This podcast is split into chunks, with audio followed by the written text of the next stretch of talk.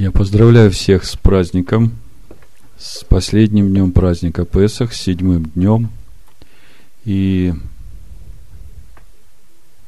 я рад, что мы имеем возможность собраться в этот день все вместе во имя Господне, во имя Слова Его, которое Он заповедал нам. Давайте все предадим в Его руки, и пусть Он сегодня господствует на этом месте – в наших сердцах, во всех наших пределах. Отец, мы приходим к Тебе в имени Сына Твоего. И мы благодарим Тебя за эту великую привилегию, которую мы имеем в Сыне. Приходи к Тебе во всякое время, иметь личное общение с Тобой, слушать Тебя и насыщаться Тобой. И я прошу Тебя, излейся сегодня на каждого – излейся тем благословением, которое Ты приготовил для нас в этот седьмой день праздника Песах, в этот день радости и веселья, в этот день победы над всеми нашими врагами. Дай нам, Господи, увидеть всех этих врагов погибшими. И дай нам, Господь, жить верой все оставшееся время, чтобы всегда провозглашать Твою победу в нашей жизни, устрояясь в Тебе, на том основании, которое Ты положил в основание дома своего. Благодарим Тебя, Отец, славим Тебя, все предаем в Твои руки, пусть Дух Твой движется на этом месте и устрояет нас в обитель для Тебя. В имени Машеха Ишуа. Амин. Давайте немножко почитаем о том, что происходило в этот день когда народ выходил из Египта, чтобы войти в духовную атмосферу этого дня, этого праздника. В этот день народ перешел через э, Тростниковое море, через Черное море. Это был седьмой день по выходе народа из Египта. И в этот день народ впервые ощутил полную свободу от всех своих врагов – Давайте посмотрим, как это было, и поговорим сегодня о том, что это значит для нас,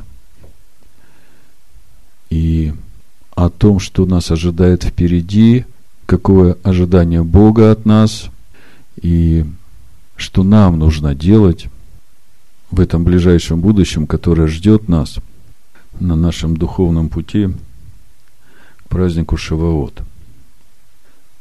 Значит, э, в 14 главе книги Исход мы видим, что фараон начинает гнаться за Израилем, которого он сам отпустил из Египта.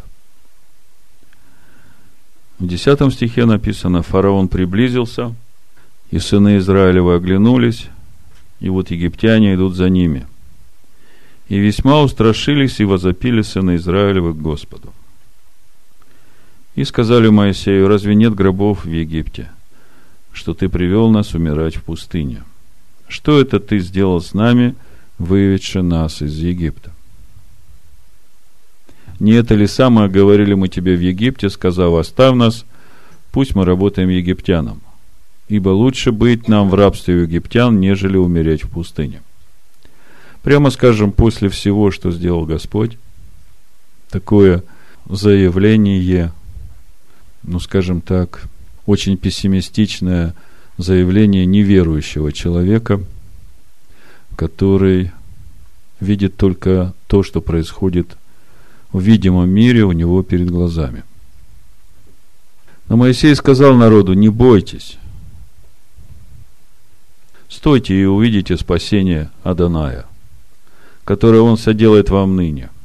Ибо египтян, которых вы видите ныне – более не увидите вовеки. Господь будет поборать за вас, а вы будьте спокойны. Вы знаете, эти события, вот то, что говорит Моисей, это очень важные, ключевые слова в нашей духовной войне, в нашем духовном стоянии перед Богом. И я хочу сегодня об этом немножко больше поговорить. Но сейчас я хочу, чтобы вы отметили – ситуация. Впереди море, с обеих сторон скалы. И сзади фараон со своим войском. Что делать в такой ситуации? Я вас переключу на сегодняшнюю вашу жизнь, когда у вас со всех сторон теснота, есть такая как бы стандартная фраза. Ты не знаешь, какие у меня обстоятельства. Ты не знаешь, какая у меня ситуация. Вот если бы ты попал в мою ситуацию, вы знаете, я могу сразу сказать, какая бы ситуация в твоей жизни сейчас не была, все определяет то, как ты будешь на это смотреть. Если ты будешь смотреть это как на тупик, как на конец твоей жизни, как здесь вот Израиль говорит, лучше бы мы в Египте там умерли, зачем ты нас выводил, то это одно решение, да. А если ты будешь слушать то, что Бог говорит через Моисея, то это совсем другое решение.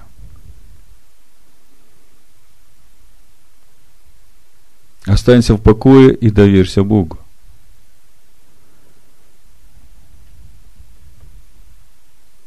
И ты увидишь чудеса Божии в своей жизни.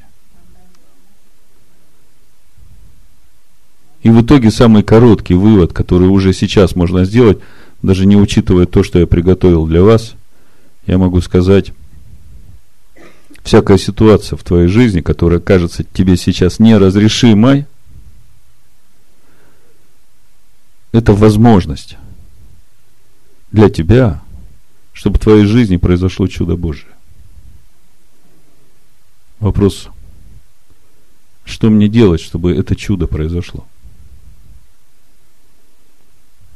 Это как бы введение к сегодняшнему седьмому дню праздника Песах. Мне хочется, чтобы радость ваша была совершенной. Мне хочется, чтобы вы сегодня еще раз пересмотрели все, что происходит в вашей жизни, и вошли в его покой.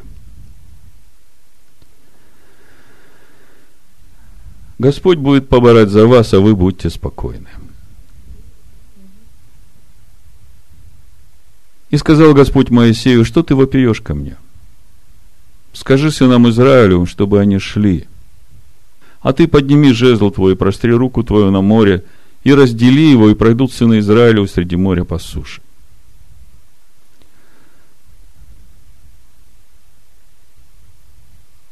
Я ожесточу сердце египтян, и они пойдут вслед за вами, и покажу славу мою на фараоне и на всем войске его, на колесницах его и на всадниках его. И узнают египтяне, что я Адонай, когда покажу славу мою на фараоне, на колесницах его и на всадниках его. И двинулся ангел Божий, шедший перед станом израильтян, и пошел позади их, и двинулся столб облачный от лица их, и стал позади их. И вошел в середину между станом египетским и между станом израильтян, и был облаком и мраком для одних, и освещал ночь для других, и не сблизились одни с другими во всю ночь.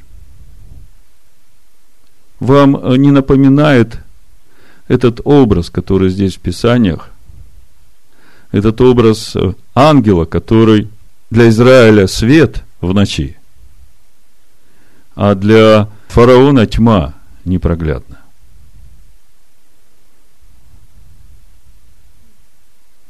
И этот свет, он еще и огонь. Скажем так, Слово Божие.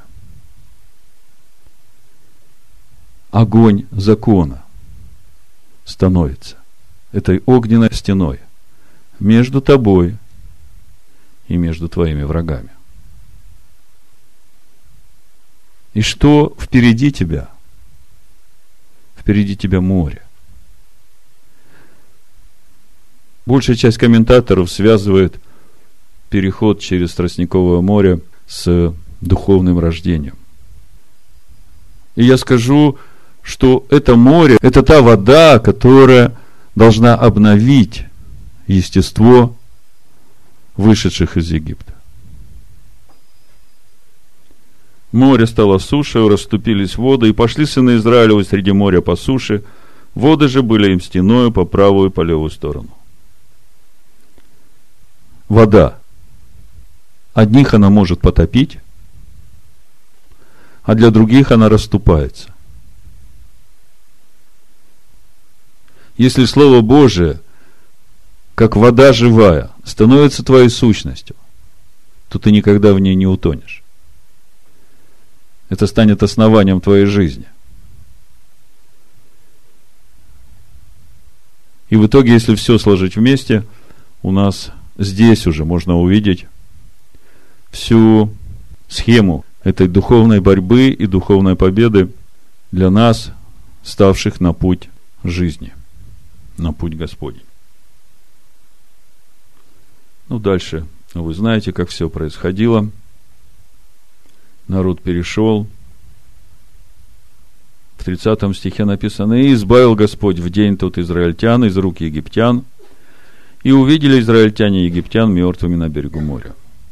И увидели израильтяне руку великую, которую явил Господь над египтянами, и убоялся народ Господа, и поверил Господу и Моисею, рабу его. Тогда Моисей и сыны Израилевы воспели Господу песнь сию и говорили. Вот эта песня, это песня седьмого дня, песня сегодняшнего дня. Песня радости, песня веры, песня доверия Богу, песня свободы. Пою Господу, ибо Он высоко превознесся. Коня и всадника его ввергнул в море. Господь крепость моя и слава моя, Он был мне спасением. Он Бог мой, и прославлю Его. Бог Отца моего, и превознесу его. Господь муж брани, и Иегова имя ему. Колесницы фараона и войска его ввергнул в море, и избранные военачальники его потонули в Черном море. Пучины покрыли их, они пошли в глубину, как камень. Десница Твоя, Господи, прославилась силою, десница Твоя, Господи, сразила врага. Величием славы Твоей Ты не сложил восставших против Тебя. Кого не изложил? Восставших против тебя. Ты послал гнев твой, он попалил их, как солому. От дуновения твоего расступились воды, влага стала, как стена. Огустели пучины в сердце моря. Враг сказал, погонюсь, настигну, разделю добычу, насытится ими душа моя, обнажу меч мой, истребит их рука моя. Ты дунул духом твоим, и покрыло их море, они погрузились, как свинец, в великих водах. Кто, как ты, Господи, между богами, кто, как ты, величественен святостью, досточтим хвалами Творец чудес. Я вспоминаю эти стихи в Евангелии, когда написано «И не сделал там многих чудес по причине их неверия».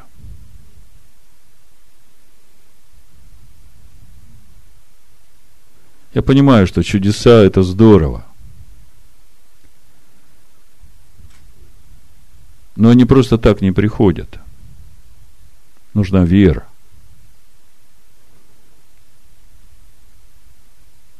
Ты простер десницу твою, поглотила их земля.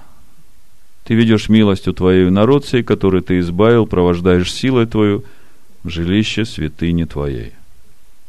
Услышали народы и трепещут – Ужас объял жителей филистимских, тогда смутились князья и домовы, трепет объял вождей моавицких, уныли все жители Ханаана. Да нападет на них страх и ужас от величия мышцы твоей, да не имеют они, как камень, доколе проходит народ твой, Господи, доколе проходит сей народ, который ты приобрел. Веди его и насади его на горе достояния твоего, на месте, которое ты соделал жилищем себе – Господи, во святилище, которое создали руки Твои, Владыка.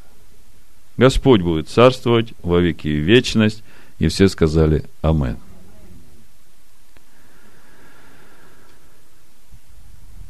Книге Левит в 23 главе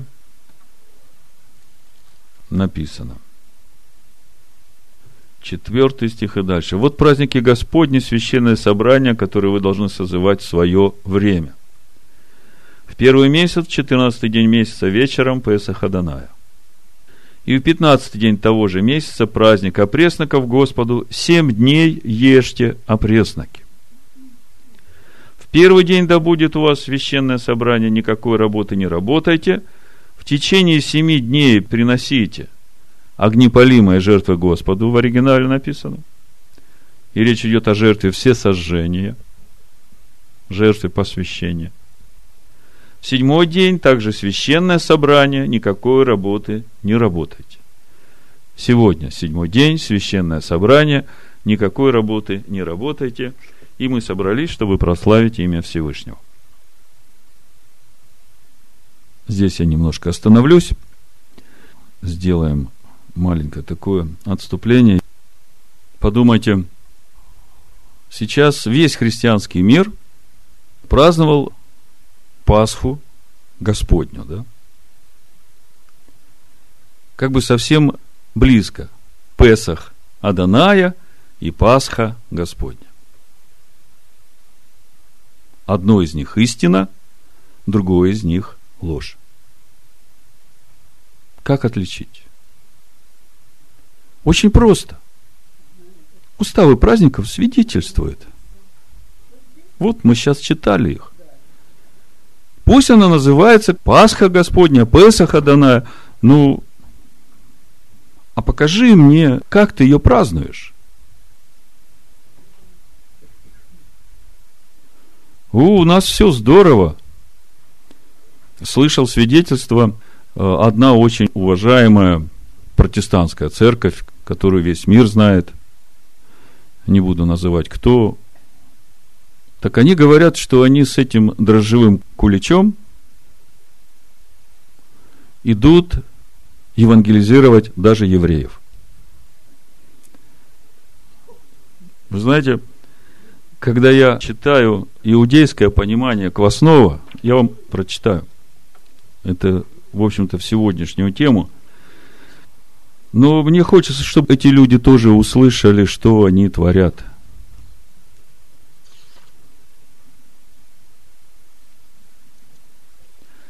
Ну, вот написано. Учителя Торы объясняют духовный смысл запрета на дрожжи в Песах. Дрожжи, поднявшиеся и разбухшее тесто, олицетворяют жажду человеческого «я» подниматься и разбухать. Из наших домов следует удалить дрожжи, потому что разбухшее «я» – это источник всех зол. Вся Тора основана на том, что нет другого, кроме Него. Второзаконие 4.35. Что Бог – это единственная абсолютная реальность, поскольку все сотворенное полностью зависит от Него. Это Он постоянно дает нам жизнь и существование. И если кто-то воспринимает себя как нечто, существующее отдельно, с этими дрожжевыми куличами, с этим разбухшим «я», которая игнорирует полностью уставы праздников Господних и сами праздники, все изменив, переиначив, подогнав под свои языческие традиции. Ну, как бы они сами про себя свидетельствуют, кто они, со своим разбухшим «я». Если кто воспринимает себя как нечто существующее отдельно, в конечном счете он отрицает всю Тору. 1 Коринфянах, в 5 главе, 6-8 стих, апостол Павел пишет, скажем так, далеко ходить не надо. В том же самом Новом Завете, э, который читают все христиане. Нечем вам хвалиться. Разве не знаете, что мало закваска квасит все тесто? Итак, очистите старую закваску, чтобы быть вам новым тестом так как вы бесквасны. Ибо Песах наш, Машех, заклан за нас. Какая мысль здесь заложена? Если мы бесквасны, кто мы?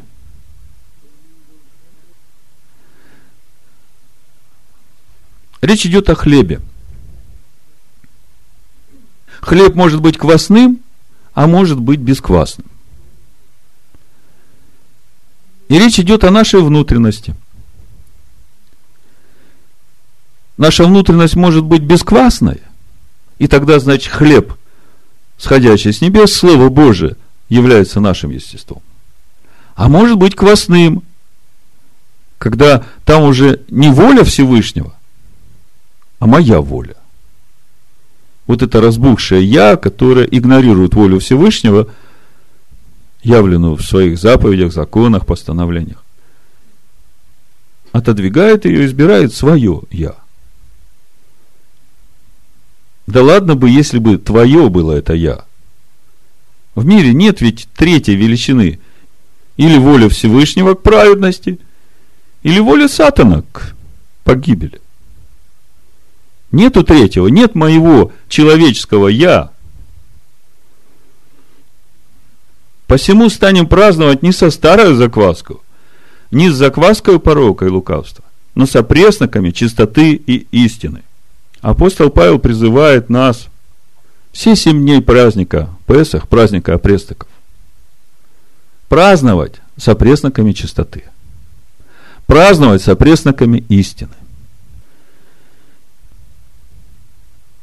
Я сегодня хочу говорить о двух взглядах о двух пониманиях на заповедь о счете дней Амера.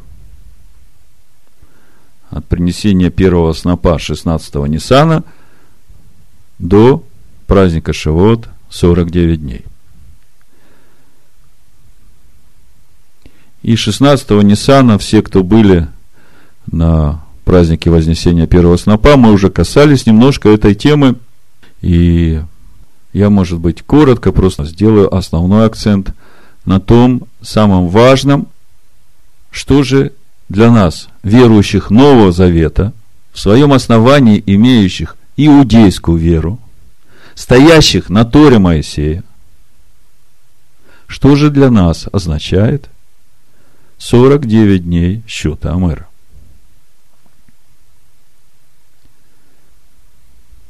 Сделаем маленькую паузу, да?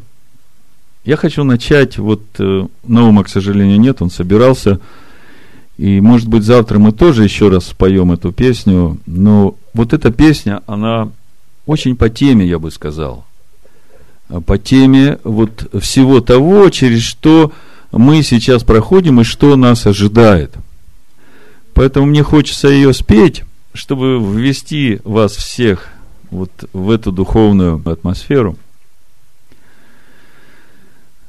И когда вы уже уйдете, эта песня останется с вами.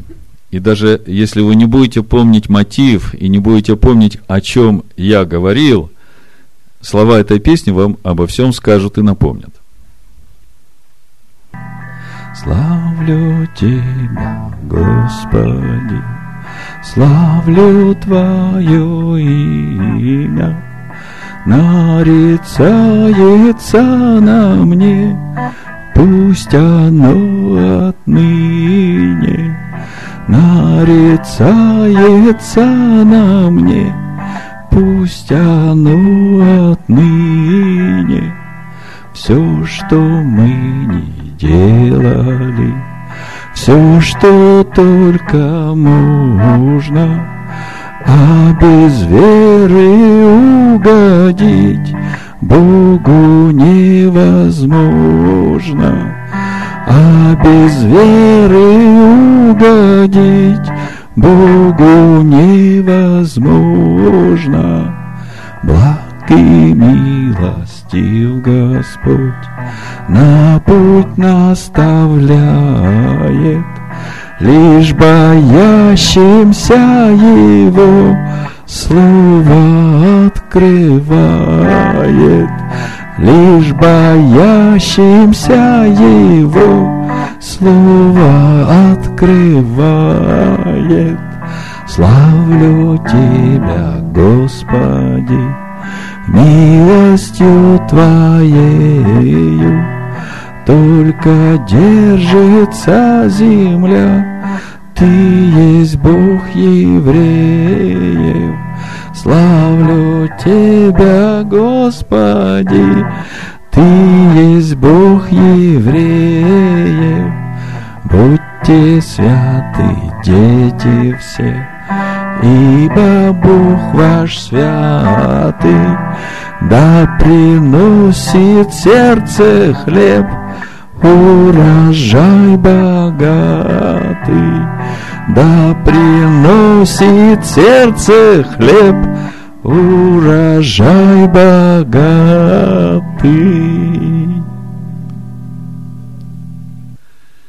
Итак, два взгляда или два понимания счета Амера, традиционный иудейский и также иудейский, верующих в единого Бога через Ишуа Машеха. В чем разница?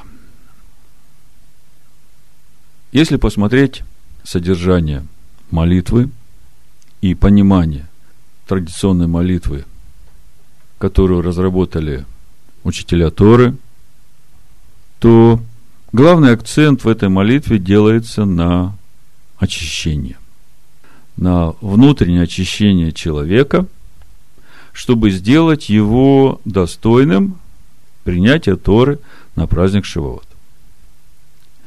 И, в общем-то, казалось бы, а что здесь неправильного? И я не говорю, что нет, что-то здесь неправильно. Я говорю о том, что когда Бог выводил свой народ из Египта, у него было совсем другое ожидание по отношению к Израилю, который он выводил из Египта. И сейчас это ожидание он хочет совершить в Ишуа Машехе, в том народе, который он сейчас создает. Мы все разбирали 10 главу книги когда услышите глаз Бога, не ожесточите сердец ваших, да, называется для чего же закон. И мы говорили о том, что в определенный момент, а именно в массе Мериве, уже окончательно народ ожесточил свои сердца, сказал, разве есть Господь среди нас, и тем самым огорчил Всевышнего, настолько огорчил, что если бы не клятва Бога, который он дал Аврааму, то неизвестно, чем бы все кончилось. Но Бог терпеливо ведет свой народ до горы Харив, и у горы Харив еще раз предлагает им слушаться голос его и делать все, что он заповедует. И в кульминационный момент, когда Бог начинает говорить 10 заповедей, народ подходит к Моисею и говорит, знаешь, пусть Бог с нами не говорит. Иди ты слушай, что Бог будет говорить, и говори нам. Не знаю, возможно ли было бы по-другому, мы уже говорили об этом. Когда мы читаем в Иеремии 31 главе о Новом Завете, который Бог заключит, я открою, посмотрим, поделюсь своим пониманием, что Бог здесь говорит. Так вот, я говорю, я не знаю, мог ли человек, не имея еще в себе той победы, которую сделал Мессия Израиля, разорвав узы греховной плоти в человеке. Так вот, я хочу сказать, что я не знаю, возможно ли было бы Израилю устоять в том завете, который Бог заключил с ними, когда призвал их идти путем Авраама, выводя из Египта. Поэтому я не хочу, чтобы складывалось такое негативное отношение к Израилю, что вот типа того они не смогли устоять в завете Авраама. Я думаю, что любой из нас там, без победы Машеха, которая нам сейчас дана, вел бы себя точно так же. Так стыду нашему можно сказать, что и с этой победой некоторые из нас ведут себя точно так же. Так вот, Смотрите, в 31 главе Бог говорит, я просто э, как бы аргументирую то, что я сейчас говорил. Написано, вот наступают дни, 31 стих, говорит Адонай, когда я заключу с домом Израиля с домом Иуды Новый Завет, Не такой завет, как я заключил с отцами их в тот день, когда взял их за руку, чтобы вывести их из земли египетской. Знаете, когда я читал это место, я все время раньше думал, что речь идет о завете, который был заключен на Синае. О том завете, который уже рождает в рабство, как говорит апостол Павел в Галатах, 4 главе. Но когда я глубже стал в это вникать, я увидел, что завет, который Бог заключал, обратите внимание, как написано – завет, который я заключил с отцами их в тот день, когда взял их за руку, чтобы вывести их из земли египетской. То есть, завет был заключен в тот день, когда 14-го Ниссана уже все участвовали в принесении Песах, а с первого Ниссана готовились к участию. И мы говорили, что главным условием было обрезание, потому что необрезанный не мог участвовать в жертве Песах. А обрезание – это свидетельство человека, что он избрал идти путем веры Авраама. И суть этого пути в том, чтобы идти на себя ветхого, наступать, идти к себе истинному, к лицу Всевышнего, который есть Машиах, и становиться непорочным. И об этом в седьмой главе послания Еремии как раз и написано, что вот, вот он тот завет, который Бог заключил с Израилем в тот день, когда вывел их из земли египетской. Седьмая глава, 22 стих написано. «Ибо отцам вашим я не говорил и не давал им заповеди в тот день, в который я вывел их из земли египетской о всесожжении и жертве. Но такую заповедь дал им. Слушайтесь глаза моего, и я буду Богом вашим, и вы будете моим народом, и ходите по всякому пути, который я заповеду вам, чтобы вам было хорошо. Иеремия, 7 глава, 22-23 стих. То есть, возвращаемся в 31 главу Иеремии, значит, в тот день вот этот завет был заключен, то, что мы сейчас прочитали в 7 главе. И Бог говорит, что наступают дни, когда я заключу с Домом Израиля новый завет. Не такой завет, как вот тогда я заключил, когда вывел. Тот завет они нарушили. Когда нарушили? Вот в массе и Нериве как раз была кульминация. Хотя Бог еще терпелив был. А уже на Хариве, когда Бог начал давать Тору Моисею, тогда вот уже было вот это. Я оставался в союзе с ними, говорит Господь. Потому что через скинию сделанную по образу, Бог реально присутствовал среди народа. Но он реально присутствовал только в скине, которая сделана была. Но не присутствовал реально в сердце каждого еврея, который вышел из земли египетской, как он хотел это от начала. Понимаете? И вот Бог говорит, что Новый Завет, он будет не такой, как я заключил с отцами вашими, когда выводил их из Египта. Почему не такой? Ведь, по сути, то, что Бог заключает с нами, Он нас призывает идти тем же путем веры Авраама. Только разница, знаете в чем? Тогда, когда он заключал завет с Израилем, власть греховной плоти в человеке не была разрушена.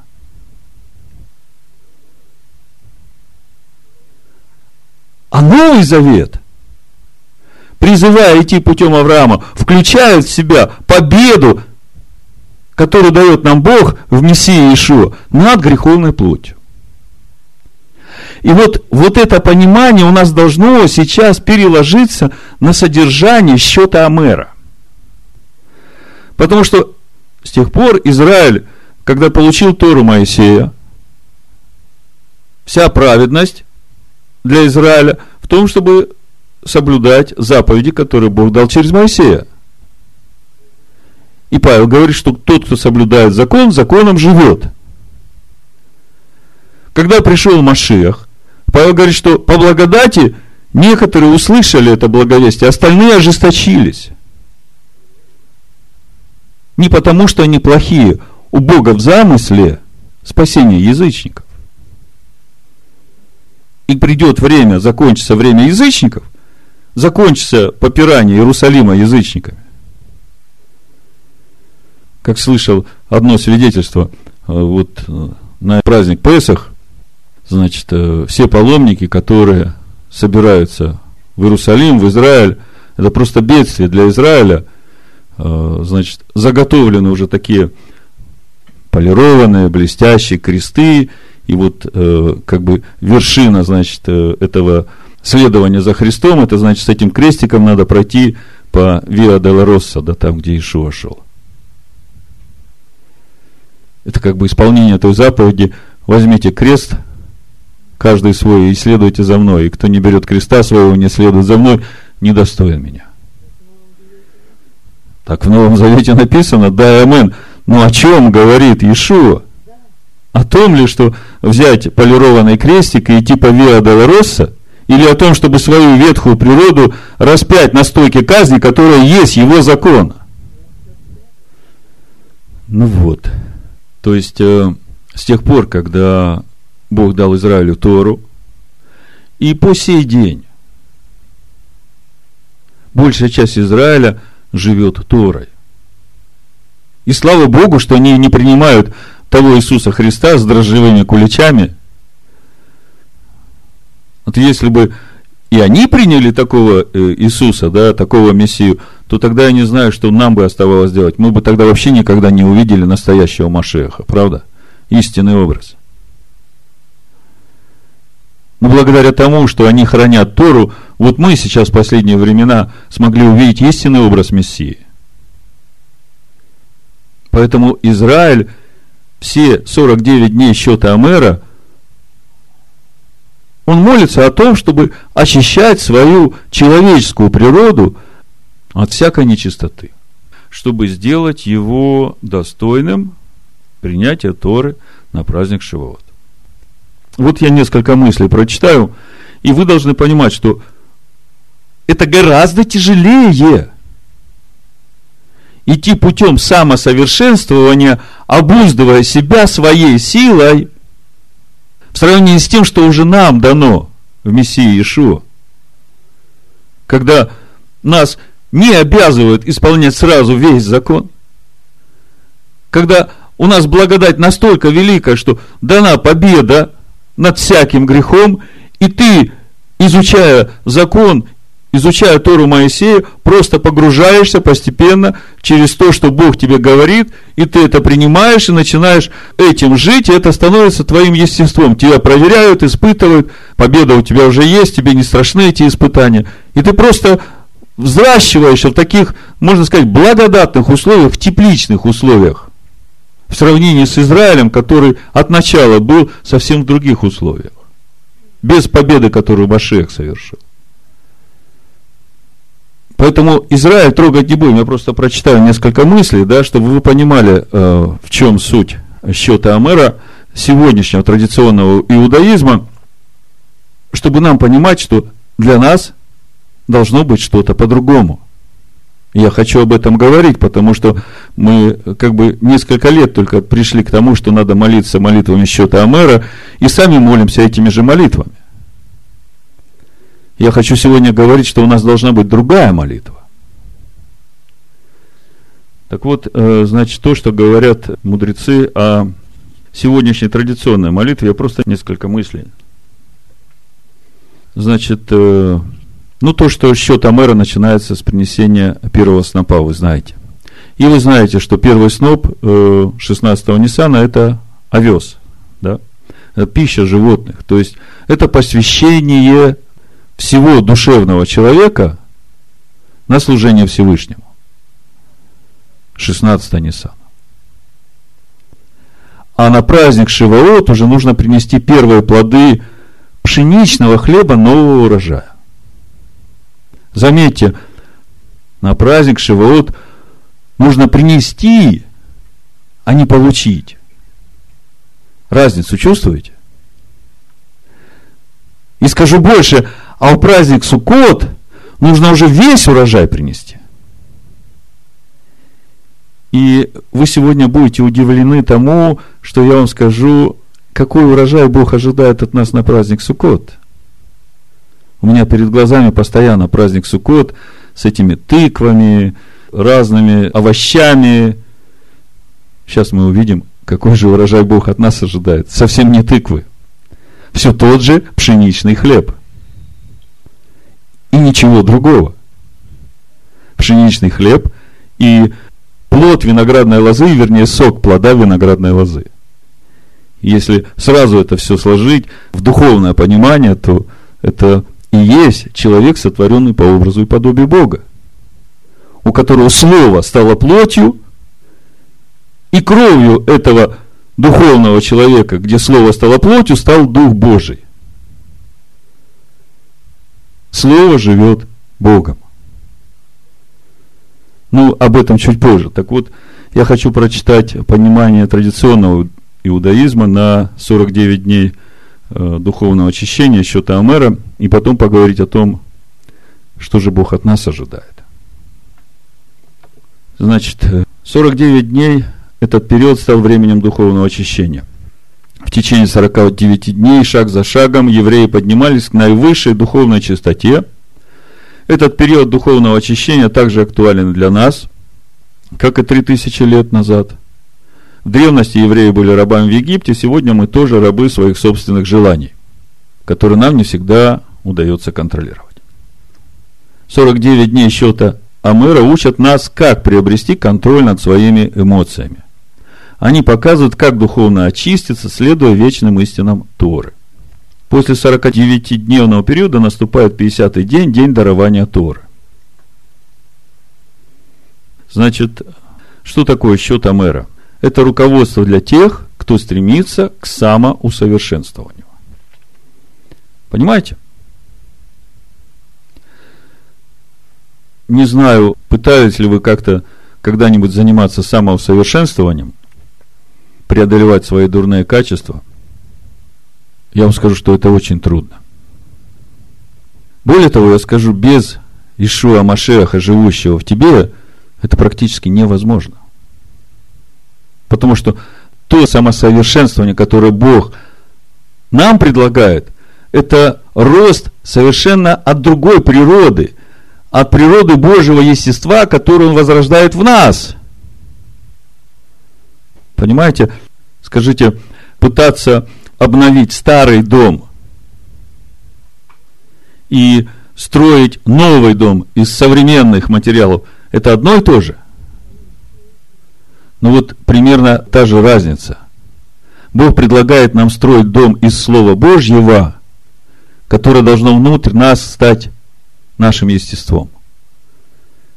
И Слово стало плотью, полная благодати и истины, как мы читаем у Иоанна. Но, к сожалению, Израиль сегодня не может идти этим путем. И мы уже говорили, что даже Израиль не виноват в этом – если вернуться в первую главу книги Бытие и посмотреть на сотворение мира, то мы уже там видим, как это происходило. Когда в третий день Бог говорит земле, да произрастит земля дерево плод, производящее плод. А земля просто произрастила дерево, которое принесло плод. И Бог сказал, и это хорошо. Поэтому, если посмотреть, что земля сделала, и Бог это одобрил, то к Израилю вообще тогда претензий никаких нет. Потому что Израиль пошел тем же путем. Израиль не стал сам плодом. Но Израиль принес этот плод, который Машех, который пришел в мир – И все в замысле Бога. Бог сказал, все хорошо. Все по плану. Поэтому кивать на Израиль не надо. Я еще раз говорю, тот завет, который Бог заключил, когда выводил Израиль из Египта, и они в нем не устояли. Потому что Машех тогда еще не разрушил власть греховной плоти. А с нами Бог заключил этот же завет, но на новых условиях. Власть греховной плоти в нас разрушена. Заметьте, речь не идет о перемене содержания завета. Заповеди, законы, постановления Бога все тоже остается. Просто на лучших основаниях заключен той победы, которую сделал Мессия Израиля. Разорвав узы греховной плоти в человеке. Понимаете, о чем я говорю? Хорошо, теперь ближе к делу. Значит, 23 глава книги «Исход». Я хочу вам показать весь этот замысел Бога, который Он ожидает от нас. Потому что Бог с того времени, как Ишуа умер и воскрес, Он начинает созидать народ нового качества. Народ, который должен являть славу Всевышнего. Давайте же посмотрим, э, как это Бог видит. В исходе 23 главе 14-16 стих написано. Три раза в году празднуй мне. Наблюдай праздник опресноков. Семь дней ешь пресный хлеб. Что значит семь дней ешь пресный хлеб? Это значит, семь дней питайся только Словом Божьим. И сам оставайся бесквасным. Я вам говорил, отключите телевизоры, не читайте новости. Знаете, я неделю не читал новости, неделю не смотрел телевизор. Я чувствую себя таким благословенным. Я старался быть бесквасным. И если учитывать то откровение, которое Бог нам дал перед наступлением праздника Песах, об этой любви, которая ходатайственная, когда мы читали 13 э, главу книги Иоанна, мы читали, там написано, явил делом, что возлюбил до конца. Помните? И казалось бы, о чем речь идет, если он и так свою жизнь отдает за своих учеников? А апостол Павел говорит, ты можешь и жизнь свою отдать. А если любви не имеешь, то ты ничто. Поэтому вот то, что Иешуа явил делом, это и есть вот та любовь, которая ходатайственная любовь за тех, которые его ученики. И он призвал нас идти тем же путем и делать то же самое. Вот она любовь. Любовь к ближнему, как к самому себе. Когда я люблю ближнего, как самого себя, то я хочу, чтобы и он поднялся на тот же духовный уровень, на котором и я. И я готов ему мыть ноги. Я готов дать свой духовный потенциал, чтобы он победил. Я готов ходатайствовать за него перед Богом и молиться и просить милости. Вот это есть любить ближнего, как самого себя. Это духовное понимание. Значит, семь дней ешь пресный хлеб, как я повелел тебе, в назначенное время месяца Авива. Ибо воном ты вышел из Египта. И пусть не являются пред лицо мое с пустыми руками. Вот это подчеркните себе. Три раза в году празднуйте. И с пустыми руками не являйтесь. О чем здесь говорит Бог? Давайте почитаем. Наблюдай праздник жатвы первых плодов труда твоего, какие ты сеял в поле,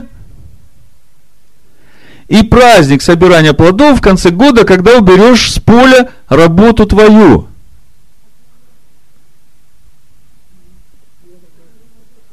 Значит, давайте по порядочку.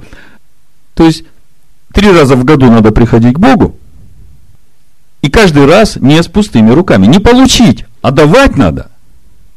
Значит, первый раз праздник первого снопа – это твое свидетельство твоего полного посвящения на служение Всевышнему. То, как Павел в 12 главе римлянам говорит, предайте тела свои в жертву Всевышнему для благоразумного служения.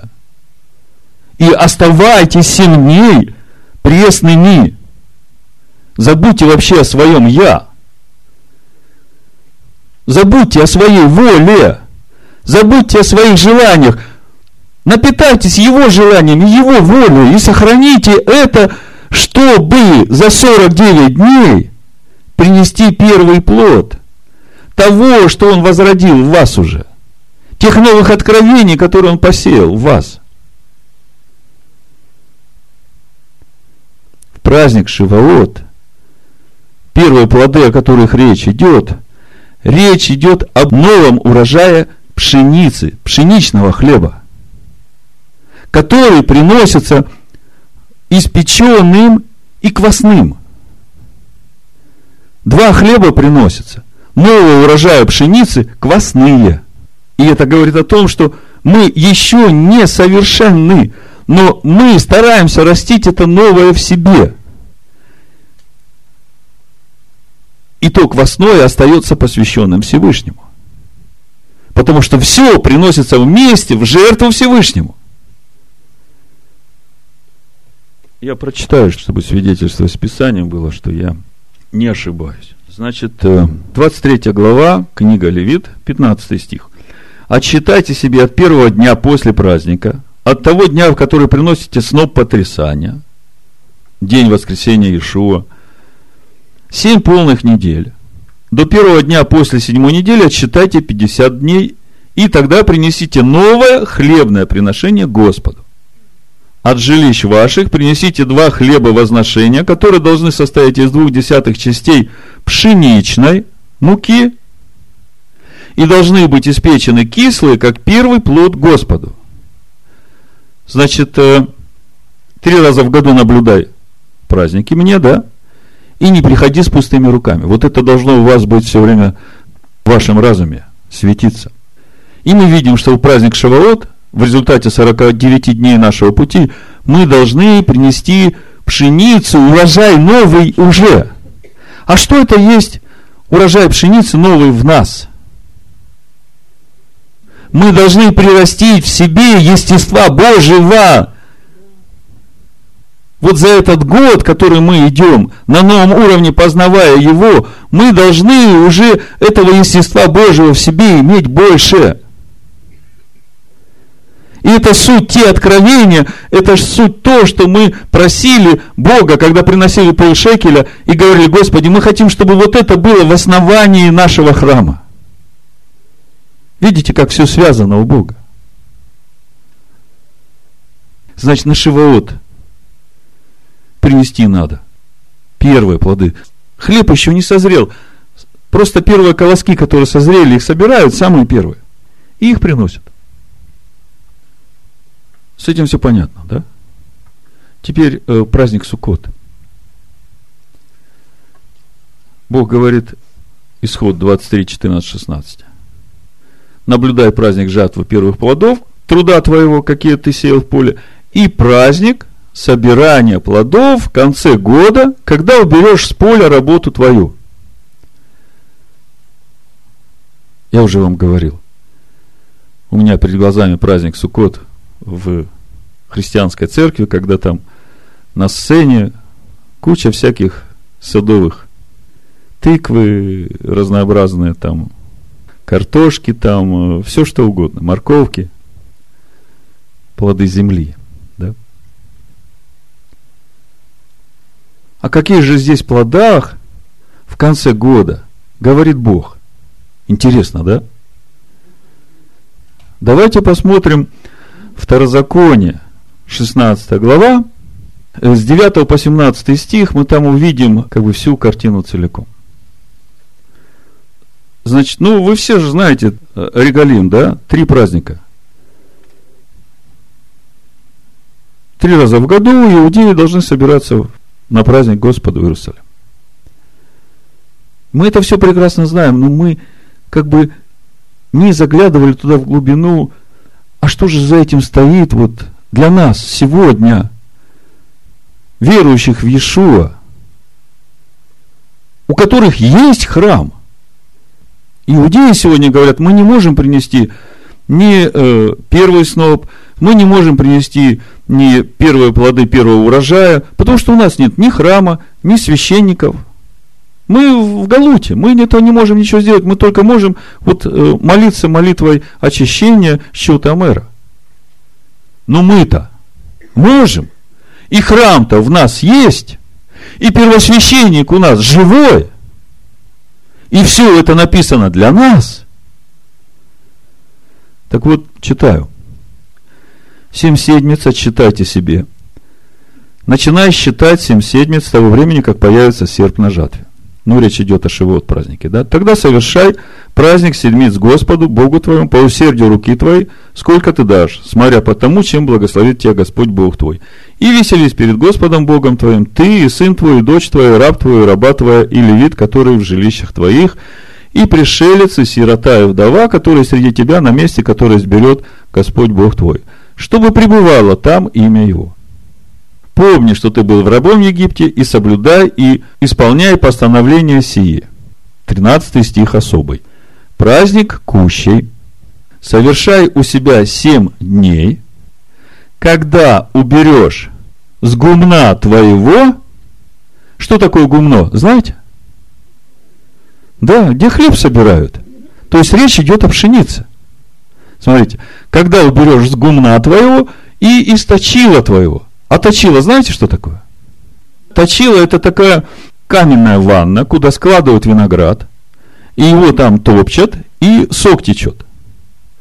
Значит, смотрите, в конце года Бог ожидает от нас урожая с гумна нашего, то есть там, где мы растили пшеницу, и там, где у нас растет виноград –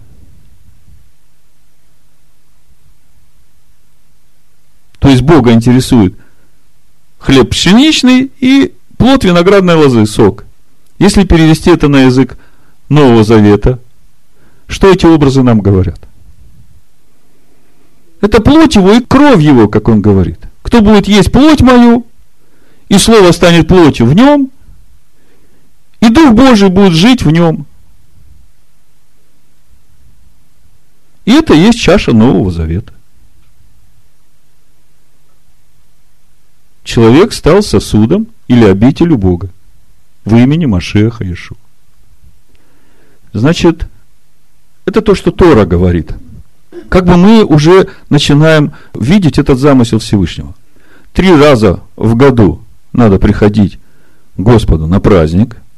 И суть этих праздников – это как э, квартальный отчет, скажем так. Значит, первый раз пришел и сказал, Господи, я посвятил себя полностью. Меня нет.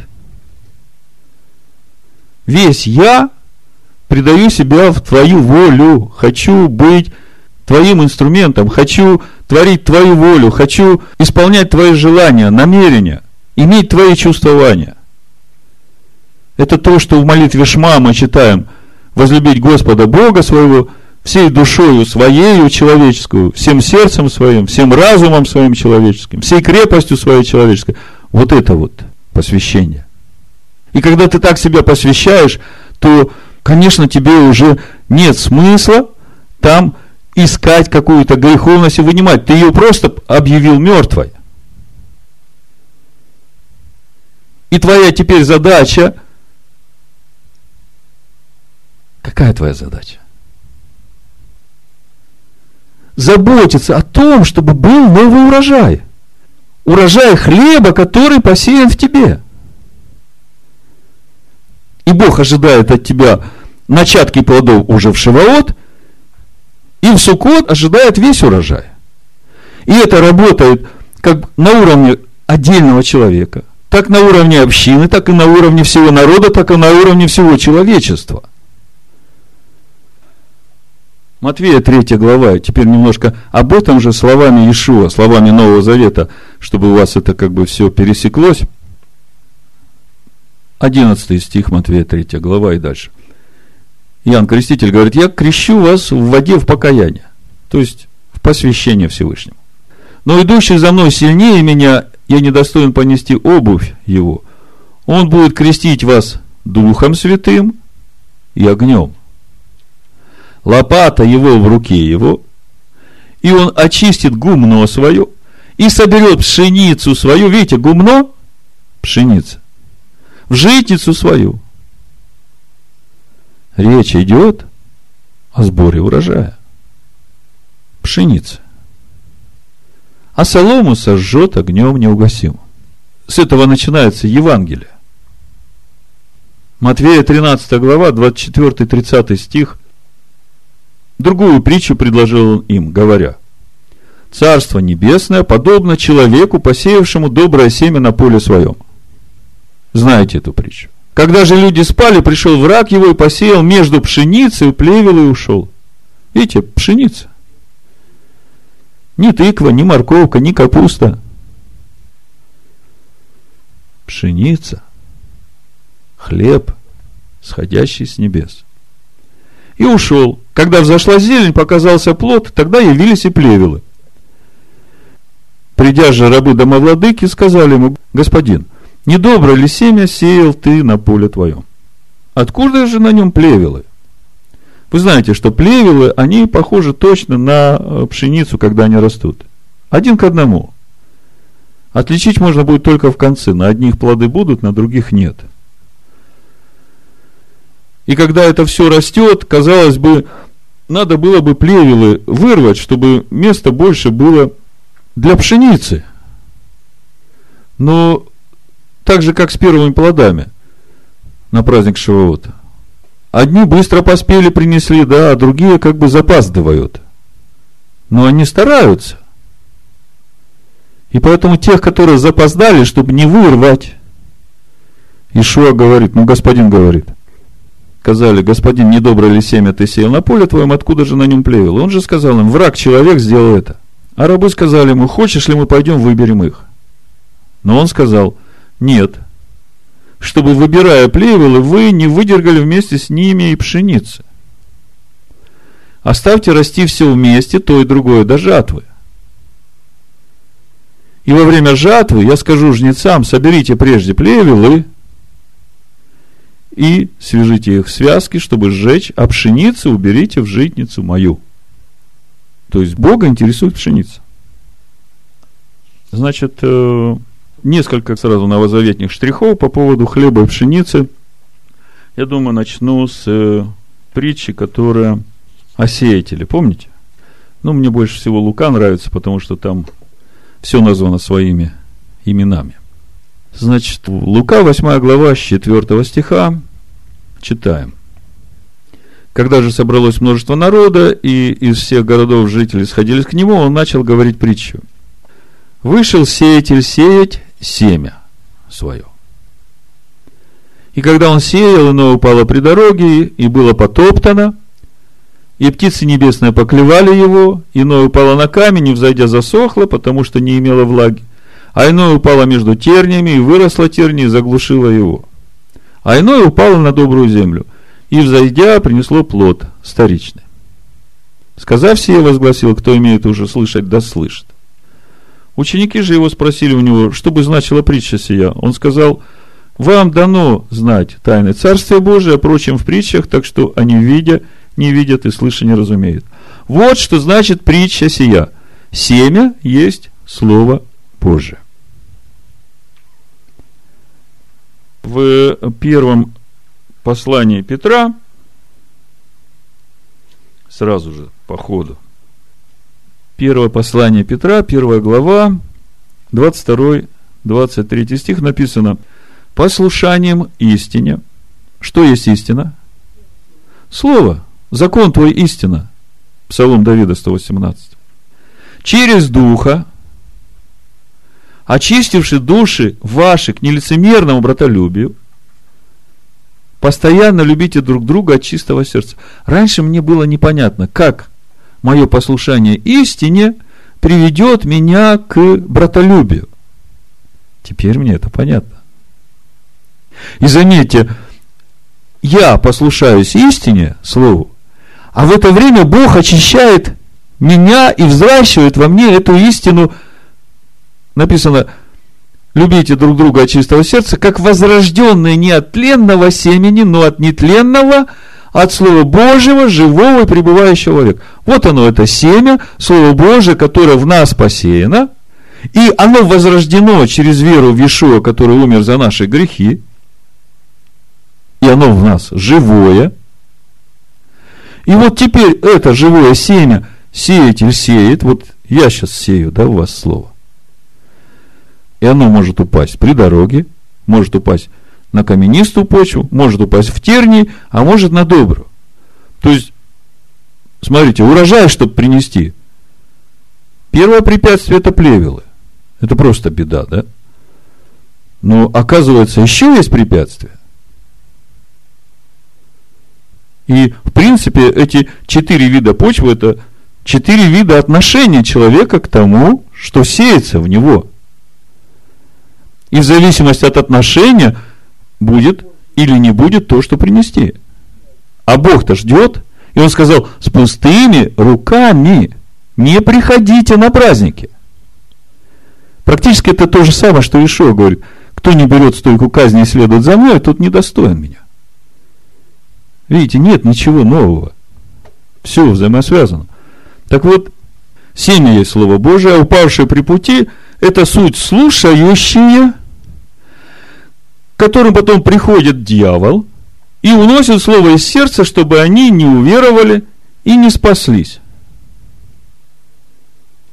Я хочу параллельно э, Матвея 13 об этом же. Вы не закрывайте, я просто вам прочитаю. Просто хочется немножко расширить вот упавшие при пути, это слушающие, которым приходит дьявол и уносит слово из сердца, чтобы они не уверовали, не спаслись. Вот я хочу подробнее раскрыть вот эту ситуацию. Слушали, упало, уносит и не уверовали. Что это значит? Каким образом уносит? Да, вот в Матвея написано в 19 стихе 13 главы. Ко всякому слушающему слово о царстве и неразумеющему приходит лукавый и похищает посеяно. Вот в отношении этого неразумеющего, вы знаете, очень важная и простая мысль. Слово Божие вполне доступно и понятно. Другое дело, что у него есть много духовных уровней, глубина. Но начинать надо с того самого простого, что ты слышишь и понимаешь. Я помню на всю жизнь, запомнил, разговаривали мы с Наумом с одним из протестантских священников. Такой солидный дядя с такой бородой. И когда мы ему начали рассказывать те откровения, которые мы имеем, спрашивая, а что он думает, ответ был такой, «Сия есть тайна великая, и нам, смертным, сие недоступно». Вау! Что, сразу у дороги оказались? Ишуа говорит, если не разумеешь, украдут. И все. О каком урожае будет идти речь? Читай, размышляй и понимай. Читай, размышляй и разумей. И когда ты над всем будешь размышлять, читая из года в год Писания, оно в тебе будет раскрываться все больше и больше, если будешь послушаться. Как мы сегодня пели в песне. Благ и милостив Господь на путь наставляет, лишь боящимся Его Слово открывает. 24-й псалом, если кто думает, что по-другому. Почитайте, там увидите. Ну, дальше не буду продолжать. Вы всю эту притчу хорошо знаете. Камениста почва корней нет, да, и тернии заглушили заботы, суета. А плода-то нет. А тогда, значит, все остальное напрасно. Потому что Бог сказал, с пустыми руками не приходи. А если ты придешь и скажешь, знаешь, Бог, у меня там сорняк все загасил, ничего не выросло. А у меня засохло, а у меня вообще украли. Но я же верю в тебя.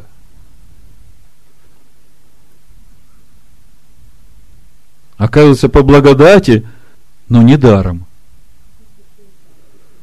А когда он придет и выберет сначала плевелы, то что останется? Ну вот, первая мысль. Три праздника в году и 49 дней счета Амера до принесения первого плода. Что же Бог ожидает от нас? Он ожидает от нас первого плода. А как его принести? Значит, слушать и разуметь. Дать этому слову пустить корни глубоко в тебя. Не быть черствым по отношению к этому слову. И не позволять суете. заботе о хлебе насущном, не позволяя этой суете решить это посеяно в тебе плода. Он сказал, что ищи Царствие Божие, а я позабочусь обо всем остальном. Бодрствуй, храни и заботься о том, чтобы оно росло. Вот оно, наше стояние перед Всевышним на этом пути праздников Господних. Чтобы на Шавуот принести первый плод, и чтобы на Суккот принести весь урожай. И это как каждый год, так и по итогу нашей жизни. И осталось самое простое в понимании, но тяжелое в исполнении. Как же это все сохранить и взрастить? У Павел это называют духовной войной. Бог Моисею говорит, оставайся в покое. И в принципе это одно и то же. Я хочу сейчас несколько мест Нового Завета вам почитать, чтобы вы сегодня, сейчас взяли это во все оружие, чтобы каждый из вас имел что принести в праздник Шивота. Значит, еще хочу сказать, для тех, которые не смогли принять участие в празднике Песах со всеми. И это относится не только к физическому присутствию. Это относится ко всем, кто, ну, скажем так, ну, пропустил мимо все, что прошло вот сейчас. Бог усмотрел в своем слове еще один Песах. Через месяц. 14 ияра. Если посмотреть на суть этого праздника, вы знаете, она очень значительна, очень глубока. Я вам почитаю, что мудрецы пишут по этому поводу. Значит, книга чисел, 9 глава, 6-7 стих написано, из Танаха читаю. Но были люди, которые были нечисты, и не могли они принести жертву Песах в тот день. И сказали эти люди, мы нечисты, ибо прикоснулись к мертвым, за что же будем мы лишены возможности принести жертву Богу? Мудрецы говорят, в 9 главе книги чисел Тора рассказывает, что послужило причиной введения второго Песаха. Значит, первый день Нисана, 2249 года от сотворения мира, за две недели до первой годовщины исхода, то есть на следующий год, после того, как вышел народ, да, они стоят еще у горы. Бог обратился к Моисею в Синайской пустыне и сказал, пусть принесут сыны Израиля пасхальную жертву в назначенное для нее время в 14 день всего месяца вечером по всем установлениям, по всем законам ее принесите ее. Это числа, 9 глава, 2-3 стих. Однако среди сынов Израиля были ритуально нечистые, соприкасавшиеся с мертвым человеческим телом, потому они не могли в тот день принести жертву. Тогда они обратились к Маше и Аарону и сказали, что же будем мы лишены возможности принести жертву Богу в назначенное для нее время среди сынов Израиля? Там же 9.7. Маше ответил им, постойте, я послушаю, что повелит Бог вам. 9.8.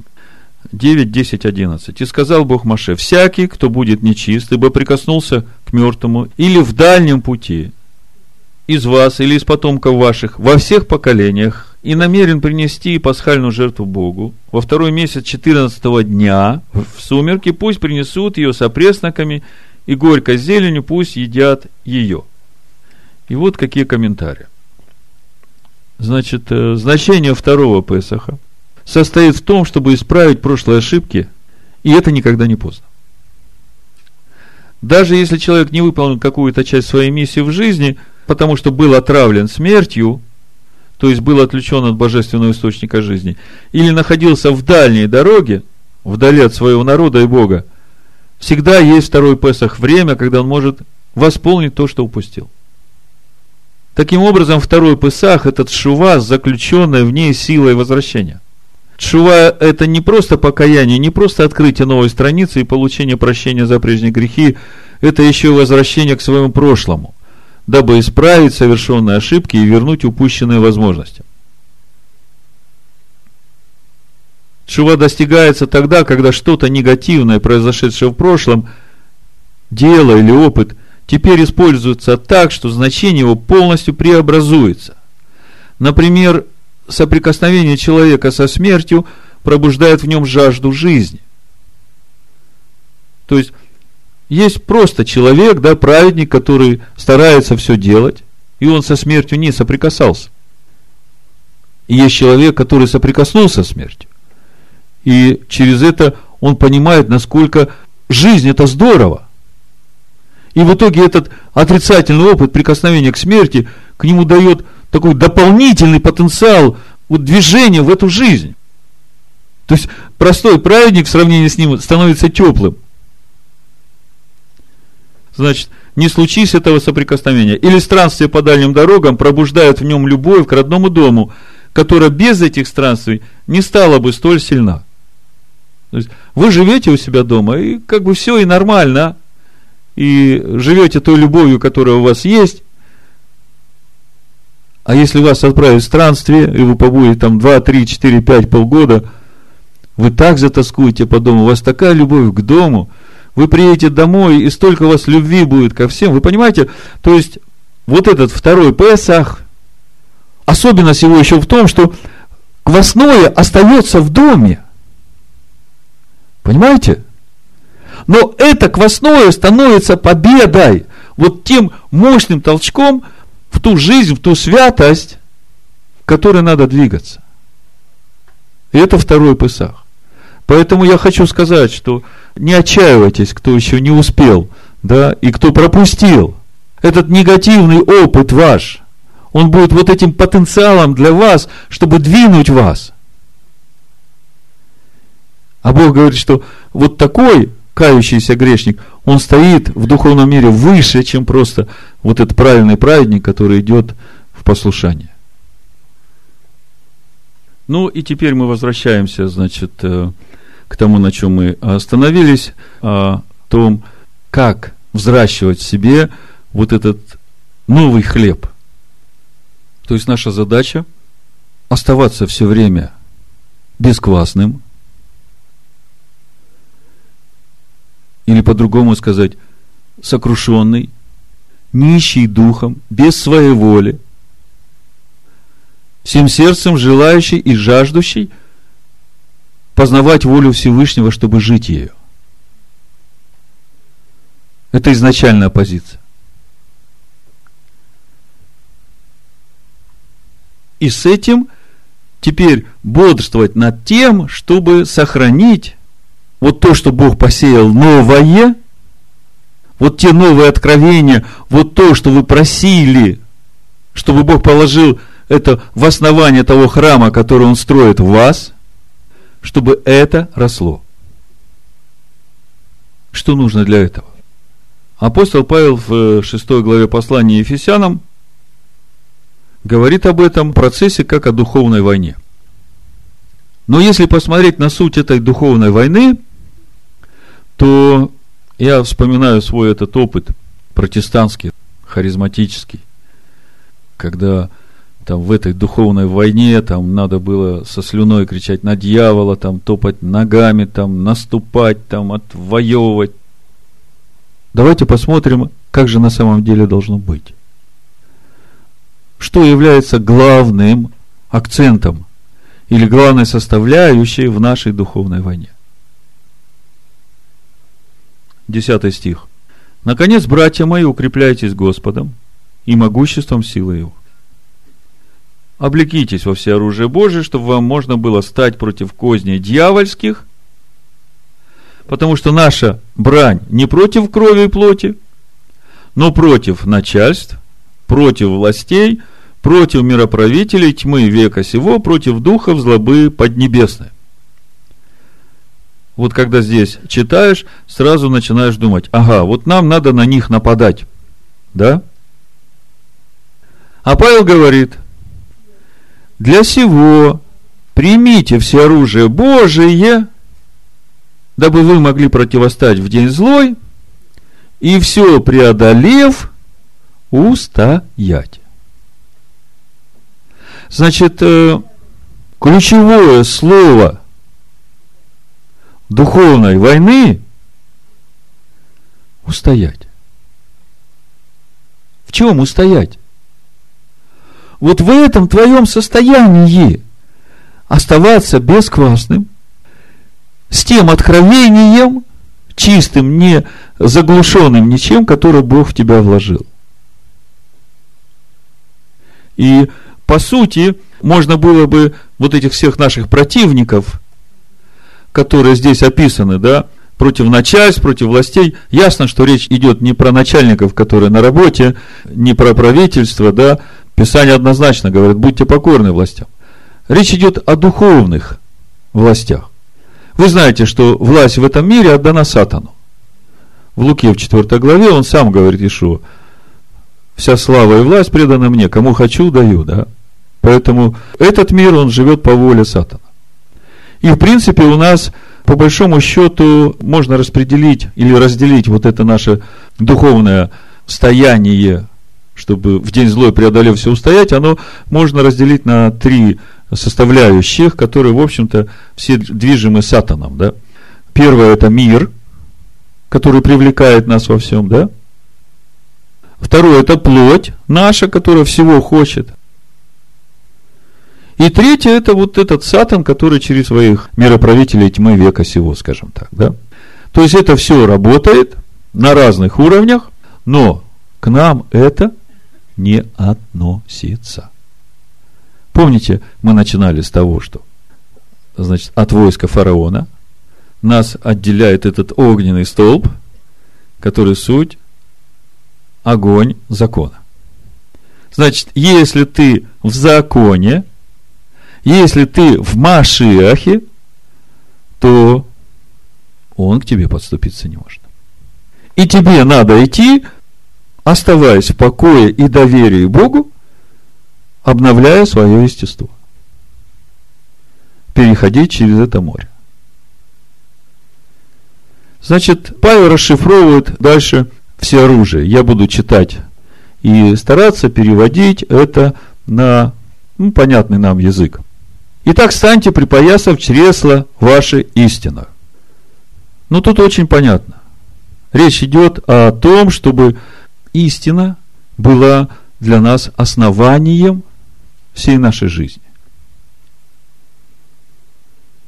Чресло – это то, на чем все держится. Если чресло перепоясано истиной, то значит э, для нас основанием жизни нашей является Слово Божие. Закон его истина. То есть в этом дне злом, чтобы нам устоять, нам надо не кричать, не топать, а нам надо смотреть, везде ли мы стоим в истине. Дальше. Облегшись в броню праведности. Это значит, все наши поступки должны соответствовать вот той истине, на которой мы стоим. То есть все, что мы делаем, оно должно сделано в правде. и обув ноги в готовность благовествовать мир. Значит, ты не только хранишь эту истину, но ты о ней и говоришь. Если ты видишь верующего человека, который празднует Песах с квасными лепешками, если ты его любишь, как самого себя, то открой ему 1 Коринфянам 5 главу и скажи, смотри, Павел говорит, что надо с опресноками праздновать. А Бог в уставе этого праздника говорит, что 7 дней надо кушать опресноки. И чтобы ничего квасного в доме не было, будь готовым благовествовать в любви. Нам не надо никому ничего доказывать. Бог дал каждому человеку свободу выбора. И эта свобода выбора работает в каждом человеке постоянно. Даже я вам что-то говорю, делайте. И не все делают. Потому что каждый выбирает на основании тех мыслей, которые в нем. Поэтому ваше дело сказать. А человек пусть размышляет, если он боящийся Господа, он посмотрит и задумается, и помолится, и спросит, и Бог ему сам скажет. А паче всего возьми 16 стих, щит веры, которым можете угасить все раскаленные стрелы лукавого. Я вам скажу, что здесь речь идет о нашем доверии Богу. Речь идет о нашем доверии, вот то, что Бог говорит Моисею, то, что мы вначале читали, 14 главе книги Исход, 13 стих. «И сказал Моисей народу, не бойтесь, стойте и увидите спасение Адоная, которое он сделает вам ныне. Ибо египтян, которых видите вы ныне, более не увидите вовеки. Адонай будет поборать за вас, а вы будьте спокойны. Вот он щит веры.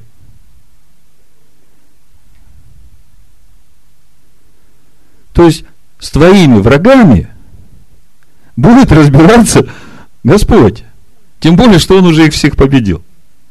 И тебе не надо там изображать из себя крутого, э, типа того, что дьяволу голову отрубывать, да? Вопрос этот уже решен.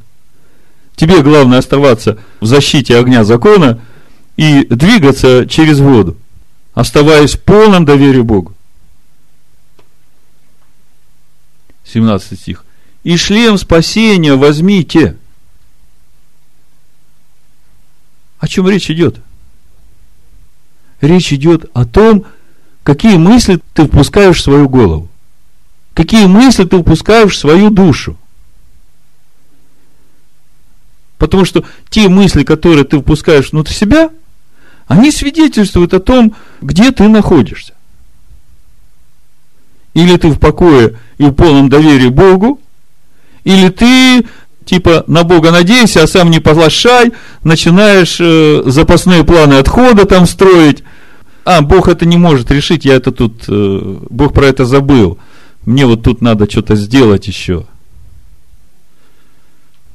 Ну, скажу так, начнешь с малого, кончится большим. Будешь все устроять, а Бог будет в стороне стоять. И тогда все дни твои погрязнут в суете написано, смирил их непосильными работами. Читали такое? Конечно, мы не хотим так, правда? Значит, э, шлем спасения, вот в Коринфянах я вам почитаю, как справляться с этими мыслями, которые, они-то все равно летают, они-то все равно лезут, да? 2 Коринфянам, 10 глава, 3 стих и дальше. Ибо мы, ходя во плоти, не по плоти воинствуем оружие воинствования нашего не плотские, но сильные Богом на разрушение твердынь, ими не спровергаем замыслы и всякое превозношение, восстающее против познания Божия, и пленяем, подчеркните, всякое помышление в послушание Машиаху. А кто есть Машиах? Слово, закон, путь, истинная жизнь. Поэтому все мысли, которые у тебя не в послушании Машеху, и вдруг они лезут в тебя, одевая на себя шлем спасения, даже не размышляя об этом, скажи, это не мое. Я вообще это не принимаю. Потому что это не Машиах. А слово говорит, Машиах говорит, оставайся в покое в моем законе и обновляй свое естество. Чтобы было что принести на мои праздники. Значит, э, у нас еще осталось меч духовный. Но вот этим мечом духовным, который Слово Божие, который душу нашу разделяет до глубины, как в послании евреям, давайте почитаем. Значит, э, Ефесянам 17 стих, «И шлем спасения возьмите, и меч духовный, который есть Слово Божие». Мы смотрим, как в послании евреям в 4 главе автор пишет о Слове Божьем. 12 стих, «Ибо Слово Божие живо и действенное острее всякого меча обоюдоострого, оно проникает до разделения души и духа, состава и мозгов, и судит помышления и намерения сердечные. Вот здесь вот ты просвечиваешь себя на истину. И все, что не соответствует, ты это просто отметаешь. И провозглашаешь это мертвым. Умираешь для себя, чтобы жить для слова.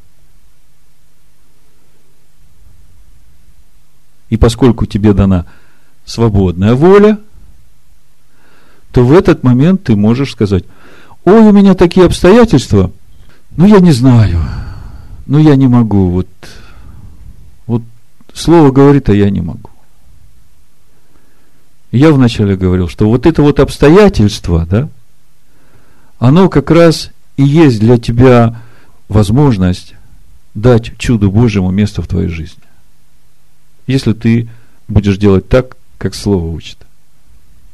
То есть, на всякую ситуацию, на всякое обстоятельство можно смотреть глазами ветхого человека, а можно смотреть глазами нового творения. И глазами ветхого человека Израиль говорил, зачем ты нас вывел из Египта? Что там, гробов мало было? Да лучше бы мы там остались. Что ты нас привел сюда умирать? А Моисей говорит, Бог за вас поборать будет, останься в покое. Не дергайся.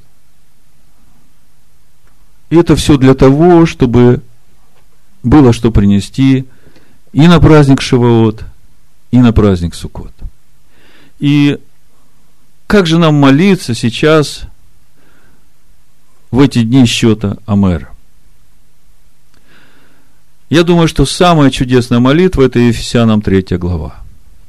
Та молитва, которой мы молимся всякий раз, когда принимаем хлебопреломление. И я прошу приготовить хлебопреломление, а мы пока прославим Господа.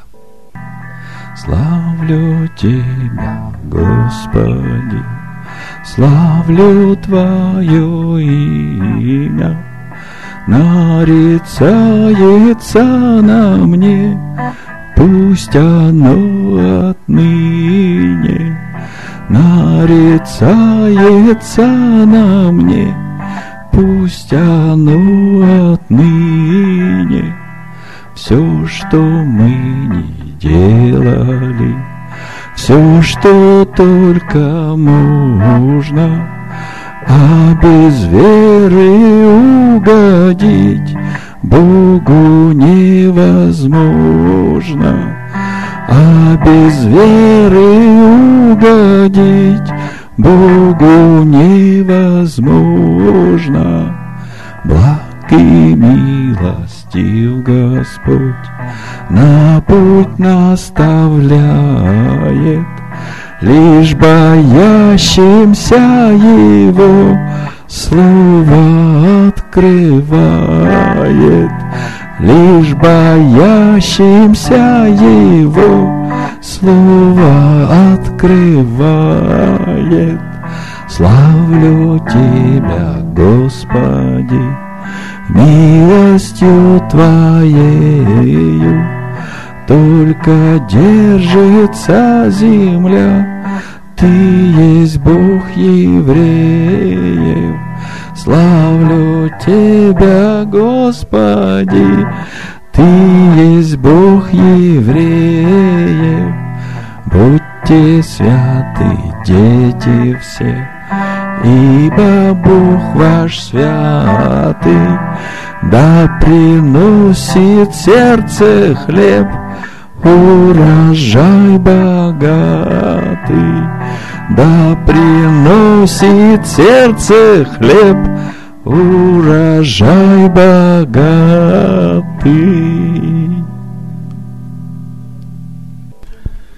Так, сперва чаша. Он привел нас к истинной виноградной лозе и питает нас своими соками, чтобы мы принесли плод виноградной лозы. Он обрезает нас, чтобы мы принесли много плода.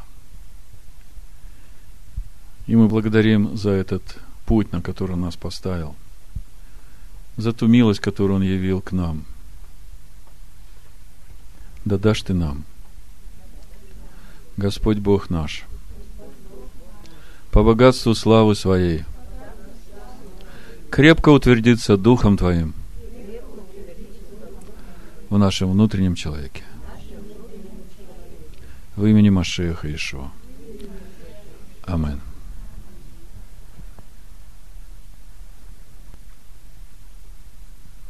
Также о хлебе. Да дашь ты нам, Господь Бог наш, по богатству славы своей, верою, Машеху, селиться в сердца наши, дабы нам укорениться и утвердиться в любви. Дабы нам уразуметь со всеми святыми, что есть широта и долгота, и глубина и высота. Дабы нам уразуметь превосходящее разумение – любовь Ишуа Хамашеха и исполнится всею полнотою Бога. Амин.